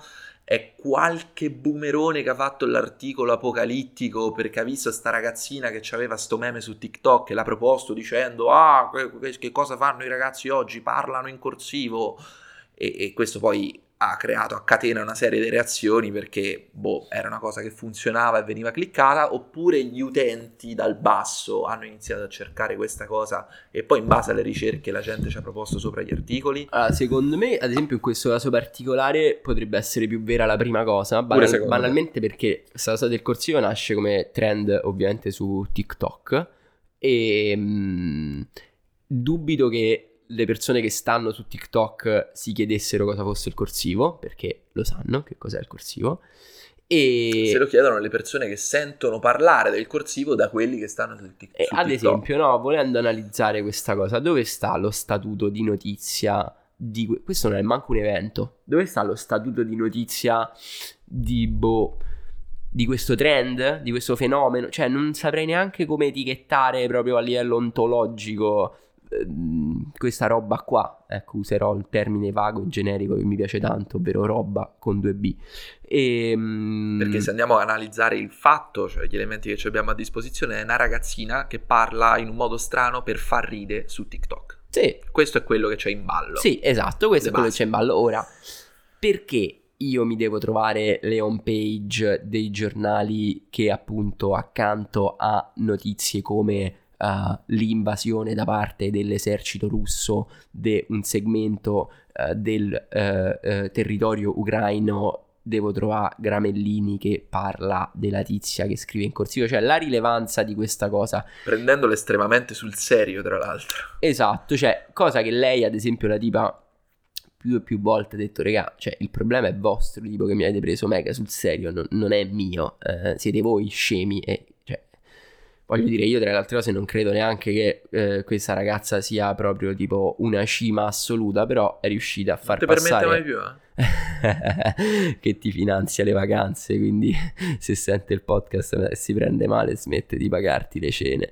Ehm, però ecco, eh, perché io mi devo ritrovare mi devo ritrovare queste cose perché? Perché il principio è ovviamente quello eh, della notiziabilità e che cos'è la notiziabilità? È la cliccabilità e quindi la cliccabilità non è legata a nient'altro che non sia eh, eh, che non siano elementi di ordine patemico o polarizzante, che comunque rientra, mi sento di dire, nell'ambito del patemico, nel senso che le cose per cui la gente sta in fissa, soprattutto sul web, da sempre, so o le cose che ti fanno dire oh che carino, o le cose che ti fanno gasare perché la gente si screzia e si manda a fanculo. Oppure le Questo. cose che ti fanno cacà sotto, che sono mega apocalittiche, come la guerra, il covid, vengono estremamente tragicizzate. Oppure Però- le cose un po' scandalose o se un po'... Sì, la, tri- la trivialità, mi, se- mi sento di dire che su discorsi appunto guerra, eccetera, c'è più, cioè, c'è più proprio, diciamo, una rilevanza che ti obbliga e poi molto spesso, secondo me, invece si, si genera quella dinamica per cui all'inizio c'è eh, tipo una tendenza maniacale, ma poi in realtà la gente tende quasi sempre a- a- ad allontanarsi un pochino da, da- da queste cose, quindi quello è più, cioè, o- ci sono delle cose che proprio a livello, mi sento di dire, oggettivo, hanno una portata che le obbliga a stare in cima alle chart. Eh, La cosa più interessante, paradossalmente, sono le cose non interessanti, cioè chiedersi perché, perché in realtà qua secondo me siamo proprio davanti invece alla costruzione di, davvero sì, di un'agenda da parte di eh, chi propone, quindi chi diciamo fa parte i cosiddetti gatekeeper, volendo usare un termine specifico, cioè le persone che stanno a quel collo di bottiglia tra appunto gli eventi e le notizie, le storie e ci- i gatekeeper, ovvero i, diciamo i giornali, Più le redazioni... Esatto, sì sì, i giornali più che i giornalisti. Esatto, i giornali con le loro linee editoriali eh, sono- fa- fungono, diciamo, da gatekeeper, quindi decidono cosa diventa notizia e cosa no. Ripeto, su alcune cose non hanno più di tanto voce in capitolo perché se scoppia una bomba in un posto e muoiono 200 persone, posto che in realtà anche là si potrebbe discutere perché se scoppia ovviamente una bomba tipo a Baghdad non gliene frega niente a nessuno, se scoppia a Kiev gli frega un botto alla gente, ma in realtà già adesso se scoppia una bomba a Kiev ne frega di meno alla gente, cioè c'è sempre il discorso della, dell'abitudine eh, e, e, anche proprio del, e anche proprio della geografia culturale eh, de, de, de, insomma del, cioè no, del nostro paese e della nostra cultura che appunto diciamo ha una scala di gerarchie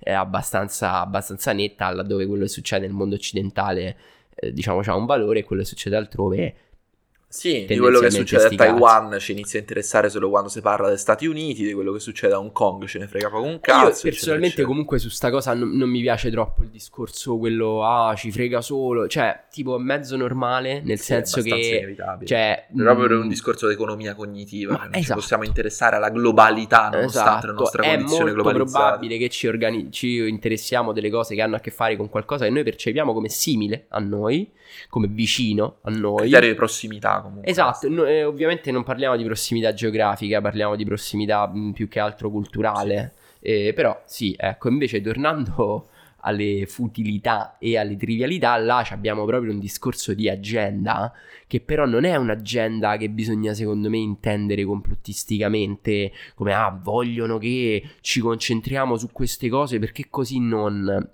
È semplicemente un'agenda dettata da quell'elemento che sostanzialmente detta legge su tutti i piani della Del nostra mercato. realtà. Esatto, i sordi, il mercato, cioè, mi sembra di essere quella bar, no, che mentre devi il caffè dice, eh ragazzi, qua sono tutti i sordi, non so se qualcuno, qualcuno di Roma, probabilmente sarà successa sta cosa.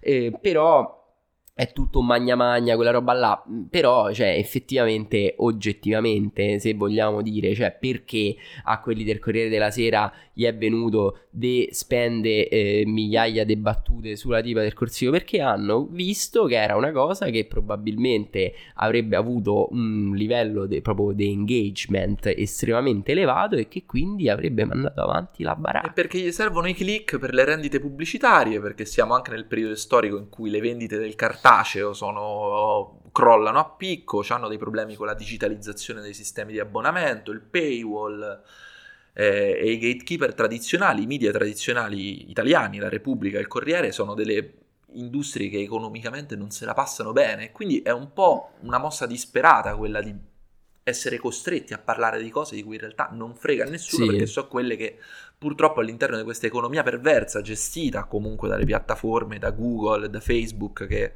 hanno il monopolio delle rendite pubblicitarie ti obbligano a comportarti così. Che è un po' una merda.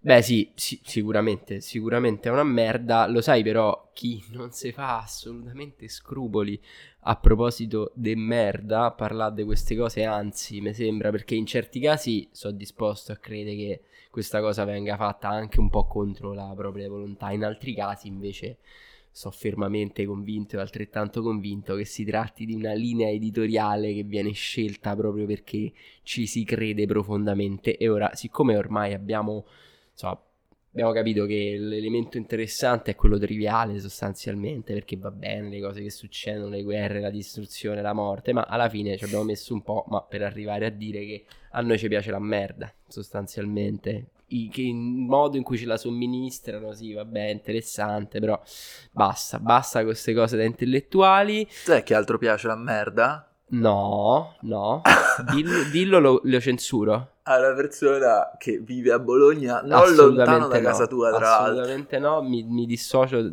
completamente da questa cosa che tu hai appena detto. E, ehm, sai qual è il giornale più letto in Italia? Il giornale online più letto in Italia? Sì.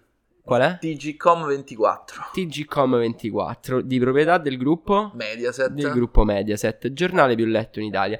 TGCom24, gli piace la merda. Sì. Ah, quelli di TGCom24, tant'è che in data 18 dicembre, raga, il giornale più letto in Italia, online si intende, quello con più accessi, quindi in data 18 dicembre hanno iniziato loro a pubblicare le loro, le loro chart. E io mi sono imbattuto in una e ho pensato che fosse il caso di, cioè in una di queste ho pensato che fosse il caso di somministrartela e di commentarla insieme un anno di gossip guarda le notizie più lette del 2022. Qui, quindi qui siamo proprio a quello che dicevamo. Invece si apre subito un'ambiguità, ma le notizie più lette del 2022 in assoluto sono tutte notizie di gossip o le notizie di gossip? Non sono riuscito a capire se questa è proprio solo la sezione gossip e quindi sono le notizie più lette relativamente al gossip, perché se fossero le notizie più lette in assoluto questa cosa sarebbe incredibile, però francamente temo di no. Comunque sono in ordine mese per mese, quindi sostanzialmente è la, mm, la notizia più letta di ogni mese. E quindi è proprio una cronistoria del 2022. Esatto, che infatti io queste un po' cercavo, perché comunque quando escono quest'anno, poi andatevele a vedere e, e cer- cercate un po' effettivamente di, di no, di, di, di, cioè in un certo senso aiutano a mettere in serie gli eventi e magari, cioè, vabbè, speriamo di aver detto qualcosa di interessante anche in questa puntata. Comunque, qual è la cosa più importante? Qual è la notizia più letta di gennaio? Dai, non la cosa più importante. Eh, la notizia più letta di gennaio è una separazione, non quella Non di quella cui abbiamo già parlato, di cui riparleremo, ma comunque un'altra separazione importante. Michelle Hunziker e Tommaso Trussardi, due punti virgolettato. Ci separiamo. Bella. Tu sai chi è Tommaso Trussardi? Assolutamente no. Manco io. Però credo che fosse l'ex marito di Michelle Hunziker a Sì, questo punto, o ex compagno. Non quello con cui ha prodotto invece Aurora Ramazzotti, perché lui invece È pa- Eros è Ramazzotti. proprio lui, è proprio lui. Vabbè, hai qualcosa da dire? No. Co- cioè qualcosa da dire che non sia poi da cancellare. Quindi no. L'unica cosa che c'è da dire è che Eros Ramazzotti fa parte di quella categoria di persone, ossia i cantautori italiani, se vogliamo, di cui fa parte anche quell'altra persona a cui piace la merda che nominavamo prima. non ti permettere. Febbraio. Febbraio dà una separazione a un ricongiungimento. Oh. Perché è vero che in Italia ci piacciono gli screzi, le cose, ma ci piace anche quando poi questa situazione si ricompone. Come no? Noi insomma abbiamo studiato un po' di narratologia, lo sappiamo che poi alla fine. Voglio dire, la ricomposizione della situazione iniziale è la tensione naturale di ogni percorso narrativo, almeno di quelli più classici. In questo caso i protagonisti di questa bella storia, mi sento di dire, sono... Ciao, da questo momento in poi ho dovuto censurare i nomi dei protagonisti di questo riavvicinamento di cui stavamo raccontando perché l'aneddoto che ho raccontato successivamente riguardo queste due persone potrebbe causare la chiusura di questo podcast. Scusate. che proseguono il loro riavvicinamento con una cena a lume di candela, notizia più letta di febbraio. Grandi. Allora, ambienti. io adesso ho da raccontare una storia su Ah. questa cosa che però credo che dovremo censurare, però io adesso te la racconto. Un mio amico vive a Milano e ha tanti amici che vivono a Milano, ovviamente, vivendo a Milano. Uno di questi amici di questo mio amico che vive a Milano fa il cameriere in un locale di Milano, un locale tipo di quelli lounge bar dove si va la sera, quelli che hanno pure i privé, eccetera, eccetera. E vabbè, a Milano ci abita tutto il jet set, eccetera, eccetera. Quindi sto mio amico mi ha raccontato che il suo amico gli ha raccontato, quindi siamo al terzo grado, quindi sarà pure successo qualcosa di meno rispetto a quello che sto raccontando io, che non troppo tempo fa, lavorando in questo locale, si trova a dover servire al privé eh, e, e lui praticamente ogni volta che entrava in questo privé per portargli bocce di champagne, cose eccetera, stavano pippando come delle aspirapolveri. E non c'era il piccolo l'avevano credo lasciato a casa. Però a me questa immagine di una coppia di coniugi che si stanno riavvicinando e per riavvicinarsi vanno in un posto lasciano il figlioletto a casa a babysitter e si mettono a pippare tutta la notte. A me personalmente mi sembra una bella storia. Ora, se, se, se Ragù chiude per questa cosa, io ne vado fiero comunque. Pronto a farmi diffamare. Vabbè. Hai qualcosa da dire su Ma questo? guarda, no, direi che è abbastanza autoconclusiva. Ti sembra questa verosimile questa cosa che ho sì. raccontato? Mm, va bene. No. Allora sarai tu che verrai querelato per questa cosa perché sei tu che hai detto che è verosimile. Poi, poi, no- poi non so se era questa la cena in questione, perché questo è febbraio, io a me sta cosa me l'hanno raccontata più di recente, però ah, non si sa mai. Comunque, comunque io non ho niente contro chi fa uso cioè, di sostanze, eh, va benissimo, va benissimo così. E poi che dovevano fare col piccolo s***o? Dovevano portarselo come Giorgia Meloni si è portata il figlio alla COP. Eh, Cioè, vedi, loro bravi genitori comunque, quando devono fare le Eh. cose da genitori, eh, e dai, no? Cioè, quando devono fare le cose da adulti, non le cose da genitori. Marzo, marzo, vabbè, siamo sempre a... mm, Cioè, no, è che ho letto quella dopo che non fa per niente ridere, però mi fa ridere. Però vabbè, ci penso dopo a come affrontarla. Marzo, siamo sempre mh, mm, a robe coniugali. Francesca Sofia Novello e Valentino Rossi. Ecco le foto di Giulietta. Vabbè, immagino che la coppia mm, abbia figliato e abbiano chiamato sta ragazzina Giulietta e niente, articolo più letto di marzo, le foto di una neonata. Tanti auguri. No, auguri. l'unica cosa che mi sento di dire. E vabbè, qua qua, adesso io qua ti voglio gestire questa situazione perché la notizia io adesso non so come fare la notizia più... Questa, pensa quanto cazzo è difficile fare il davvero conduttore del telegiornale, perché io adesso devo leggere questa notizia. Cristiano Ronaldo e Georgina... cioè, che cazzo... no, sto... Vabbè... Vabbè, avete capito forse che cosa è successo? Insomma, Cristiano Ronaldo e Georgina, la sua compagna, ad aprile dell'anno scorso hanno avuto tipo un lutto terribile in famiglia perché, vabbè, uno dei due gemelli che eh, Georgina aveva partorito eh, non, insomma, non è sopravvissuto a lungo, se non addirittura non è proprio sopravvissuto neanche per un secondo. Mm, ecco, cioè, appunto dicevo quanto è difficile fare il conduttore del telegiornale che magari tu ti trovi a tipo dire una cosa terribile e una cosa stupidissima che fa ridere in rapida serie, vi assicuro, l'ho appena fatta come esperienza personale per la prima volta in vita mia, raga, devi essere un cyborg perché questa cosa, cioè, tipo io in questo momento mi sto sentendo male, non sentite la voce di Francesco perché eh, diciamo è in questo momento molto in difficoltà e, e niente, vabbè, quindi notizia pilletta di aprile, eh, vabbè, eh, che te devo dire, cioè, qua c'è poco da commentare, cioè dispiace Cristiano Ronaldo ha avuto oggettivamente effettivamente, insomma, sul lato sia sportivo che umano, è un anno terribile, mi sento di dire. E, però passerei oltre. E, maggio, e, maggio, maggio, Francesco, se vuoi provare a dire qualcosa, ce la posso fare.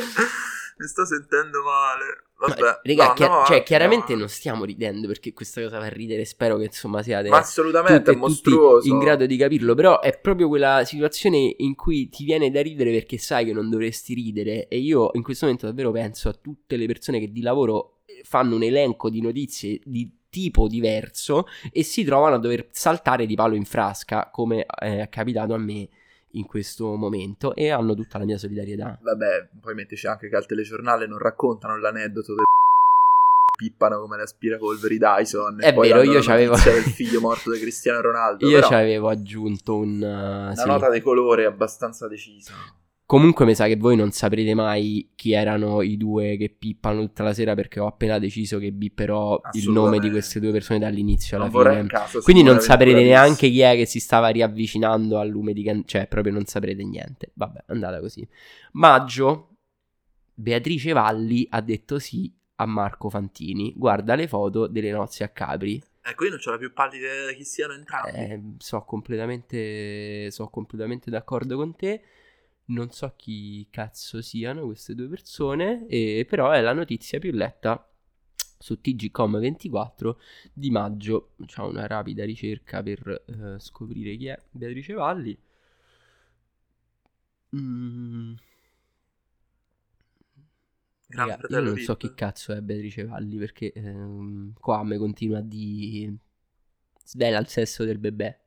Oh. Ah, ok, ok, ok minchia, si sono conosciuti nel 2014 a uomini e donne. Questa è una coppia di uomini e donne che ha retto Longeva. per un botto di tempo. Quindi, heads off. Bravi, complimenti. E... Come dice il nostro noto amico barese, chapeau. Esatto, chapeau. Giugno, beh, giugno, giugno, giubileo della regina. Harry e Meghan nascosti dietro le finestre. Qua credo che l'allusione fosse al fatto che mh, eh, Harry e Meghan, se non sbaglio, sono la coppia che ha fatto scoppiare il caos all'interno della Royal Family perché erano quelli che avevano denunciato il fatto che cioè, si tratta di base di una famiglia. Razzista, sì, pazzi in culo, razzisti, fuori di testa. Guarda, io E- devo fare coming out qua, non c'è niente che odio di più al mondo della feticizzazione gossipara della Stavo- famiglia cioè, reale. eh, questa, questa è una roba su cui bisognerebbe farci una puntata. Questa è una cosa incredibile. Una, mi sa che una delle prossime puntate la potremmo provare a fare Cioè, sta cosa. Se un uragano di sterco si imbattesse su Buckingham Palace, io sarei personalmente molto felice, ma non vorrei leggere assolutamente nessun articolo a proposito di questa cosa. Vorrei che succedesse che un uragano sterco imbrattasse tutte le finestre di Buckingham Palace e nessuno sapesse niente, non se ne parlasse. Venissero miseria. sistematicamente ignorati. Sì, no, la nostra, il feticismo che c'è verso... Poi in Italia. No, eh, guarda, lo sai, no, veramente, questa cosa ne parliamo qualche altra volta perché mh, non mi ricordo se lo avevo letto o visto dei documentari che proprio, insomma, è un argomento molto dibattuto, ovviamente, specie negli, cioè, specie nel Regno Unito, il perché la gente sta ancora così tanto a rota con questa roba che non serve a un cazzo, ma soprattutto è un retaggio, cioè, dell'antico regime comunque è una cosa proprio, cioè, che andrebbe effettivamente cancellata. E da un lato ovviamente si ribadisce sempre che queste persone hanno effettivamente non hanno più mh, cioè, voce in capitolo sulla vita politica de- de- de- del Regno Unito come, come capita in quasi tutte le, le monarchie, però pre- preservano questo, questo- questo grande, questa grande importanza a livello di costume, che tutti sono attentissimi a appunto... È, è proprio il gossip, loro si incentra principalmente sui fatti della Royal Family. E non vorrei di una stupidaggine, ma io credo che tutto sommato tutto il discorso che abbiamo fatto fino adesso sulla necessità di avere qualcosa da dare in pasto eh, a livello di cronaca rosa al pubblico, eh, penso che più o in un meno contesto là. come quello inglese dove nasce Stanno il a termine tecnico tabloid, esatto, esatto, cioè figure come quelle di Lady Diana, no? Quest- questa, questa poi santificazione di queste figure, poi appunto l'abbiamo visto pure poco dopo co- cioè, vabbè, vabbè, diciamo che la regina Elisabetta comunque effettivamente è una persona che ha avuto anche un ruolo bana- banalmente ha, ha visto tutto quello che è successo in questo secolo, quindi sicuramente figura rilevante, più tutta la lore intorno che effettivamente però senti, vabbè, arriviamo alla cosa importante. Luglio, luglio, luglio c'è un'altra rottura. Forse la rottura più fragorosa. Vabbè, questa te la indovino, sicuramente la separazione tra Totti e Ilari. Sì, sì, sì, sì. Un fatto che a Roma mh, ha generato non poche discussioni. La fine di una storia d'amore lunga vent'anni. Diciamo, ecco, da una Royal Family all'altra. Questo l'avevamo già detto, credo, anche su Ragù. Io penso che quella sia la nostra, sia stata la nostra Royal Family. Ci ha avuto un ruolo proprio mediatico incredibile. Cioè, il primo matrimonio in diretta in televisione che c'è stato in Italia, fatto da Sky di G24, è stato il matrimonio dei Totti e Ilari al Campidoglio. Cioè, una cosa, beh, la nostra Royal Family. Io non, io non dico nient'altro, non so se vuoi dire qualcosa te, però per me.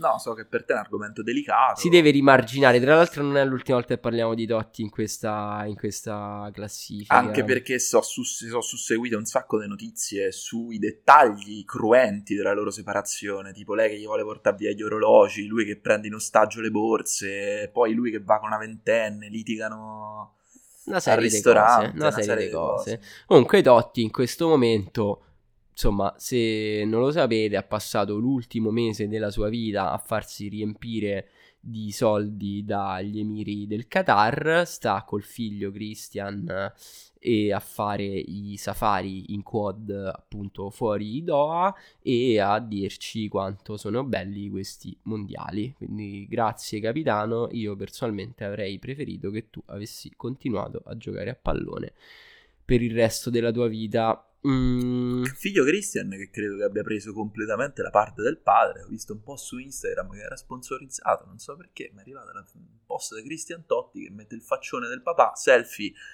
mh, vedendo l'alba sul deserto in cui lui gli dice ti amo cuoricino. se vorranno bene, Bello, probabilmente, probabilmente. Agosto, agosto, la grande festa della Divina. Ammazza che palle, regà. Comunque sono tutte uguali queste cose. È incredibile. Cioè, mo va bene il gusto per la tricalità. Vabbè, agosto, la grande festa della Divina. A Venezia, il matrimonio di Federica Pellegrini e Matteo Giunta. Matteo Giunta, non so chi sei. Federica Pellegrini, eh, vabbè, lo sappiamo chi sei. Bella per voi. Anche te, ti dico la verità, mh, poi capisco che le carriere devono finire, però te preferivo quando, quando battevi i record del mondo nei 200 stile libero, porca miseria. Settembre, Quindi è praticamente si, praticamente si, letteralmente si alternano una separazione e un matrimonio, una separazione e un matrimonio, una nascita, una separazione e un matrimonio, solo fatti un lutto. familiari. Sì, un lutto, vabbè. Eh, allora, altro addio VIP, Alessia Marcuzzi e Paolo Calabresi Marconi si sono lasciati. A questo punto io, arrivati alla nona notizia di questo tipo, rispondo solo in un modo. Sti cazzi, eh, basta, non voglio sapere niente. Ottobre, Aurora Ramazzotti, manco a farla apposta, incinta, shopping con pancione e nonne. Eh, va bene, ok, ha fatto shopping. La donna incinta ha fatto shopping, va bene. Notizia più letta di ottobre, mi sto iniziando a innervosire. Hai qualcosa da dire? No, assolutamente no. Ok. Novembre, novembre, Banda Nara, vi racconto Oh, il questa vero... mi interessa. esatto. Diciamo la tua Royal Family. Sì. Vi racconto il vero motivo del divorzio da Mauro Icardi. Tu lo sai qual è stato? A parte sono tornati insieme. Eh, pare di sì. Eh, hanno messo la foto insieme. No, io mi ero divertito molto per la parentesi de Vandanara con Elgante, che lo che è un trapper argentino che sembra veramente uscito dal Rusco. Che- Eh, Rusco, so. per chi non è di Bologna, è il modo che si usa qui a Bologna per dire l'immondizia. Che noi, ovviamente, mh, io non lo sapevo fino a pochi mesi fa che immondizie a- in bolognese si diceva rusco, rusco, però sì, sì. è diventata la mia nuova espressione preferita. E sì, no, ha fatto un video su YouTube che vi consiglio molto della canzone, no, non mi ricordo manco come si chiama, fa schifo e c'è sempre Vanda Nara, imitano pure a un certo punto l'ultima cena con loro due che stanno in mezzo a dei rimagnati Però ti dico, sulla faccia. Vandanara la prima cosa che ha detto ha spiegato, sempre virgolettato, con il rapper era tutta fuffa, ma io voglio essere indipendente. Ah, hai capito? Però appunto sono tornati insieme, eh? quindi mi sa che gli è, cioè, mi sa che è rientrato l'allarme, ecco, mettiamola così. Il flirt con Elgante era un bluff? E lei dice di sì, era per far infuriare Mauro. Ma pensate. Anche la foto del bacio, mica mi sta baciando, mi sta parlando, come al solito lo scoop, anche se falso, fa più rumore della smentita. Bandanara che dimostra di saperne una più del diavolo sulle dinamiche del sistema dell'informazione spettacolarizzata. Conosce molto bene le regole del gioco a cui sta giocando. Che Bandanara abbia letto il guide board? Non lo so, non lo so, vediamo, può essere, secondo me può essere, io ce la vedo che legge la società dello spettacolo così, mentre, mentre aspetta di entrare a fare mm, la manicure, probabilmente. Dicembre, quindi arriviamo ad adesso e si torna su Francesco Totti che però qua appunto non rottura ma ricomposizione, non con Ilari, con una nuova fiamma. Nuova fiamma, bi- sai, bisognerebbe fare pure un'analisi proprio semantica dei termini che vengono utilizzati per raccontare il gossip, tipo nuova fiamma a me mi fa impazzire, cioè ra- ragionare sul lessico specifico dei vari generi è una cosa che secondo me dovremmo eh, dedi- a cui dovremmo dedicare delle, delle puntate, penso. E comunque, Francesco Totti e Noemi Bocchi, ecco la loro nuova casa. Vuoi vederla la loro nuova casa? Eh sì. Io vorrei essere invitato a cena più che altro. Te dico, mi sa che è grossa. Mi sa che è grossa, mi sa che è un attico, mi sa che sta. Mazza, que- Totti, questo è bel tradimento. Bel tradimento perché Totti ha sempre vissuto nella parte sud di Roma. mh, Nato a Porta Metronia, vissuto principalmente tra Casa al Palocco e l'Eur. E adesso si è trasferito in un palazzo molto lussuoso a Roma Nord. E questa per molta gente potrebbe essere un colpo basso. La parabola evil de Totti. Eh, questo è il level, sì, sì, sì, questo è proprio l'arco narrativo dei Totti che finisce per essere Evil Totti. Eh, perché Roma Nord comunque... mm, un po'- cioè, tipo Roma Nord è un po' da laziali, capito? Lo dico da persona che comunque vive nella zona a nord, cioè nella parte nord di Roma, però oggettivamente Totti a Roma Nord mi fa un po' strano. Purtroppo abbiamo finito. È finito l'anno. Che e- peccato, e- Ne avrei lette altre 25 le notizie del genere. sì, perché dico la verità, un po' ti fanno arrabbiare, un po' ti danno fastidio, però hanno questa, vedi, men- è come, cioè, vedete, mangiasse le patatine, a me, a me le patatine, tipo, quelle in busta, non mi piacciono in realtà, però quando ci stanno le mangio e ne mangio sempre di più, tantissime, fino a che non mi rendo conto che mi sono letteralmente rovinato l'appetito e la serata perché sono sfondato di patatine e mi sento gonfio, pieno, tutto sale in bocca, fa schifo, però poi se arrivano altre patatine le continuo a mangiare e secondo me sta roba è uguale. Cioè, a me mi fa schifo, però se c'era un altro elenco puntato da altri 24 mesi, io continuavo. Però per fortuna vostra non c'è. Bene, dopo questa grande verità, eh, direi che possiamo chiudere una puntata eccessivamente immotivatamente lunga. No, ma la taglieremo, da voi arriverà più corta, secondo me.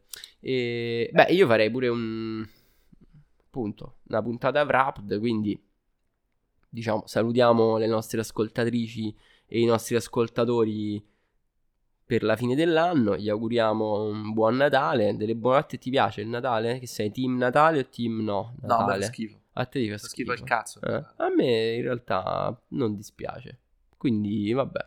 Insomma, avete anche la possibilità di affezionarvi a uno dei due ascoltatori di Ragù a seconda che eh, apprezziate il Natale o che vi faccia schifo. Noi sostanzialmente siamo degli esperti di marketing, cioè ci abbiamo ragionato prima, abbiamo scelto che la cosa migliore era dire che a uno piaceva e all'altro non piaceva per non tenere fuori nessuno. A proposito di essere esperti di marketing, vi ricordo il mio OnlyFans, mi fanno comodo, sottoscrivete e... Com'era il nome? Ehm, mi pare che era uh, Gallo sotto le balle 97. Ok, allora andatelo a cercare su OnlyFans, c'è anche la sua wishlist su Amazon. Se insomma volete fargli dei regali di Natale, io non vi chiedo niente, solo se vi va di condividere la puntata, di farla girare, magari ai pranzi di Natale parlate di ragù ai vostri cugini, alle vostre nonne, ai vostri amici, dai, dateci una mano. Noi ci risentiamo a questo punto, penso, l'anno prossimo e ciao. Ciao. Grazie per aver ascoltato Ragù, un podcast a cura di Emiliano Ceresi e Damian Pellegrino. Ai microfoni si alternano da Roma Emiliano Ceresi, Mattia Fiorillo e Giacomo Ferrara. Da Bologna Damian Pellegrino e Francesco Barchiesi. La cura del suono e la post-produzione sono di Alessandro Muscarà. Le grafiche di Edoardo Tedone e Sofia Valtroni. Il logo è di Bianca Spinelli. Per la sigla ringraziamo il quartetto Cetra.